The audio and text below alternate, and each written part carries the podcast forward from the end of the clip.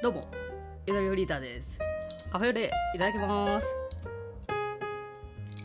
いや最近あの好きな曲がありましてティージロスさんのティージロスっていうえブルース・デュオって言ったかな？2人組なんですよ。ブルース・デュオ。ティージロスさんの「これさえあれば」っていう名曲なんですけれども多分ファンの方だったら今更何言ってんの？っていうぐらいだとは思う。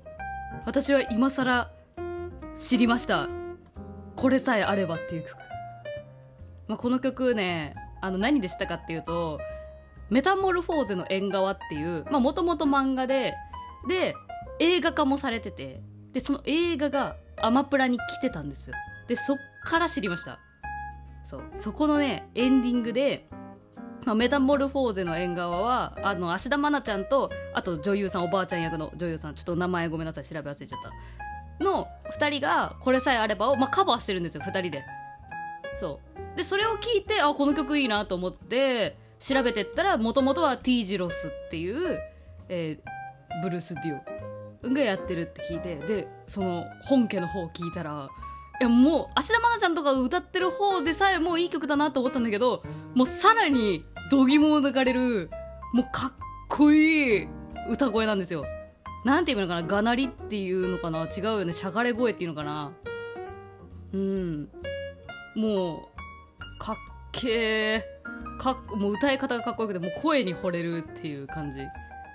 うん。もう歌詞がマジでいい曲なのにさらに歌声もよくてもう好きにならないわけがないってもう私の大好きな組み合わせだったんですよね。でもうそっからもう T ジロスの「これさえあれば」をねずっと聴いてるんですよ。もうあれからずっと。うんということで、えー、そう。今回はね歌詞をねじっくり見てね何のどこが好きなのかっていうのをね喋りたいなと思って。知らない人がいたらぜひね聞いてほしいっていうかあおすすめしたい本当。なんか何かに打ち込んでてそれが長年続いてきてなんかうまくいかない時もあるじゃないですか創作活動が、まあ、私の場合自分でね重ねてしまうので私の場合だと、まあ、このラジオね7年 8, あ8年目か。8年やってきてのこのなんかうんの期間をねそううまくいかない時もあるじゃないですか。そういう時とかにね。あのすごいこれはお守りにね甘噛みしたお守りになる一曲になるんじゃないかなっていうふうにそう確信してるのでおすすめしたいんですよ。何かに頑張ってて一人でね。なんか相談もねしにくいじゃないですか。一人でやってるものとかだったりとかすると。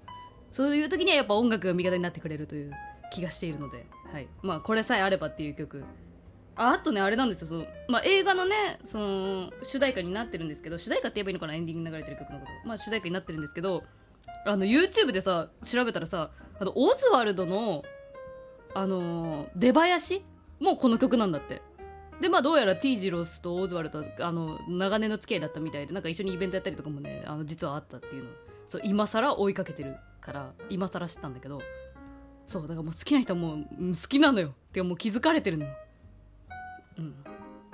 まあね好きになったタイミングがやっぱ人によって違うのでまあまあ開き直ってちょっとあの歌詞をね読ませてもらおうかなと思うんですけど、まあ、どういう曲かっていうと、まあ、タイトルにある通りもう自分の人生これさえあればもう本当にこれだけでいいこれだけあれば幸せみたいなさそうそういう曲なんですけどもうなんていうのかなそんなねあの文字数はたくさん多くないですよ。なんかストーリー系の音楽とかもあるじゃないですか。なんか2人が出会い別れみたいな。そしてまたくっつくみたいなさ。そういうなんか物語調になってるような曲とかだと文字数すごいと思うけどこの曲本当にシンプルですね。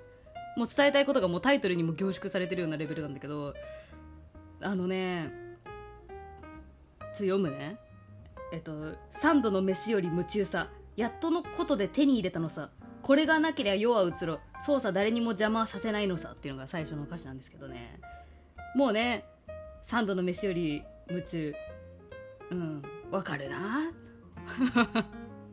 いやあのわかるなって言ってももちろん三度の飯食べてるんですけどなんかなんだろう何かがちょ自分語り入っちゃうけどいいですか？はい。もうずっと入ってるか。この番組始めてから。やっぱなんか本当に没頭してる時ってなんか寝る間も惜しむというか寝るとかそういう発想にも至らないというかもうずっとギンギンの状態ですよね。目が。うん。なんか本当にご飯食べなくても平気だった時期あって私ラジオ始めたばっかりっていうか出会いたばっかりの時あもう私これ大好きだわっていうこの音声配信一方的に喋るっていう行為が誰にもその横やりを入れられない。まあもちろんコメントという横やりリアクションっていうのはもちろんあるんだけど自分が今喋ってるこのスピードを止められるものは誰もいないっていう状況がこんなに気持ちいいものなのかっていうことをね知って。でさらにそのね横やり入れてもらった嬉しい横やりがあった時の喜びっていうのもないですよね。自分がやってて気持ちいいものを人がまた喜んでくれる人誰かがいるっていうもうプラスしかないんですよこの行為は。っていう風に思ってた時。まあまあ今も思ってるんですけど思ってた時はもう本当にご飯いらんかったよね。もう夜から朝にかけてずっと配信してた時とか。なんかその日々をね思い出すんですよもう。3度の飯より夢中さって言われただけでそれを私は思い出してねあそういう時あったなっていうか、まあ、それが元だったなみたいなさ。そう。ある意味こう初心好きなものに出会えた時の嬉しい気持ち。うん。そう。でもこれってさ好きなものに出会えてない時の自分からしたら羨ましいなで終わるんだよねそういう感覚。好きなものに出会えていいですねみたいな。私には見つかってませんけどみたいな。そう。そうなるだろうなって思いながら聞いてはいるんだけどこれね注目してもらいたいこの2行目。やっとのことで手に入れたのさ。これがなけりゃ世は移ろもうだからあの本当に抑圧されてきたんですよきっと。この歌詞から行くに。うん。いろんな嫌なことがあり好きなものもやれないわからない。だからそういう状態もあったからこそ今それがすごいそれさえあれば本当にもう自分は満たされるってことが分かるというか、うん、辛い経験がこういかに大事だったかってこともすごい感じますよね、うん、でもやっとのことで手に入れたその状況を手に入れるのにもすごい大変だったっていう。まあでも分かります。好きなことを打ち込むためにはお金がないといけませんみたいな。ことだったりとか、ね、家族の反対があったとか。そういういろんなね好きなことをやるだけでも、まあ、自分自身が敵になる場合もあるよね。そんなことやっても無駄なんじゃないかって自分が自分に言ってたりとか。でそういうのも跳ねのけられた先にある今のこのね状態という感じがするんですよね。いろんなことを経た後の喜びを表現してるっていう。そのね辛い部分もちゃんとあるよっていうのが全部あるんですよこれ。あちょまだ2行目でかなり時間かかっちゃった。ちょっと飛ばし飛ばしでいくと。えっ、と2番の方でもあのー、えっとどどどれだったかな？どどれが言いたいんだったかな？ああそうね。そう2番の方でもあのあるんですよ。夢のようでうつつのような昨日のようで明日のような光のようで闇のようなこいつがなけりゃいられない。このね夢のようでうつつのようなだから夢なのか現実なのかわからなかったり昨日だったり明日だったりもうなんかまあマインドフルネスみたいなことなんかなって思っちゃうなんか全てはワンですみたいなさ。ワンラブみたいな。悟りの境地やんみたいな。感じのこうね境界線のないような状態好きなものをやってる時が。っていう表現があると思うんですけどこれの何々のようなの繰り返しの中で最後に光のようで闇のようなっていうねこうちゃんと闇を入れてくれてるというのがね私はすごいねいいなって思うこういうの。うん。そう。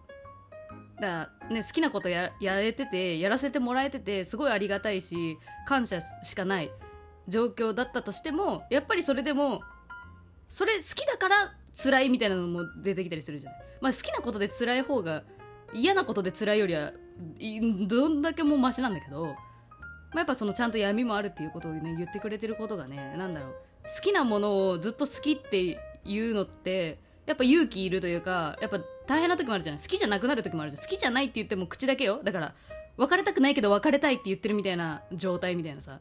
でもその状態もこうなんでしょうかね。あの許容できる包んでくれてるような気がしてやっぱ闇のようなって入れてくれてるのはすごい、ね、ありがたいですよね。うん。でちょっと飛ばし飛ばしであの読んでしまったんですけどあの1番の方だとあれなんですよ。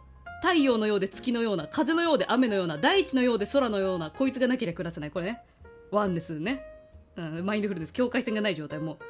もう世界なんだよな。多分それをやってる時が自分にとっての。うん。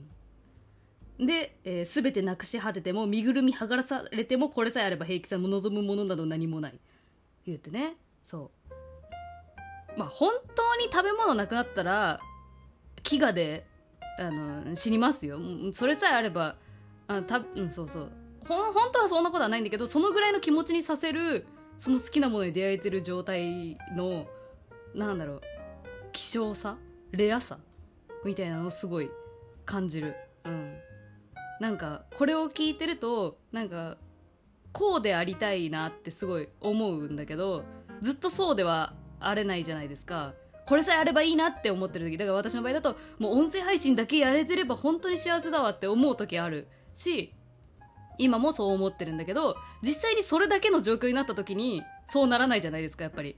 ずっとそれのことばっかり考えてると結局音声配信っていろんな経験をするからここで楽しめてるんだっていろんな経験がない状態でここだけになっちゃったら結局これも楽しめないからこれさえあればいいって思う気持ちはすごいわかるけど本当にそれだけの状況になった時は多分うまくいかないんだよね、うん、だからこれって本当に一瞬の感情な気がするのよ。これさえあればいいっていうのは。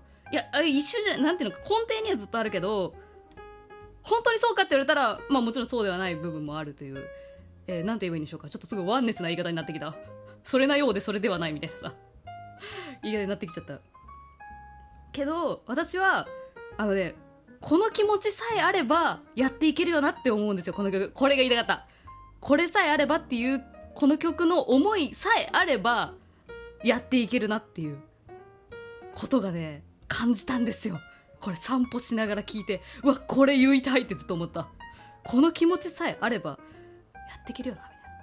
でまあインタビューの記事とかいろいろ見たんですけどね。この「これさえあれば」っていう曲10年前からも出てるんですけど10年前の時に収録したやつと最近の方のアルバムで収録したやつで歌い方が全く違うんですよ。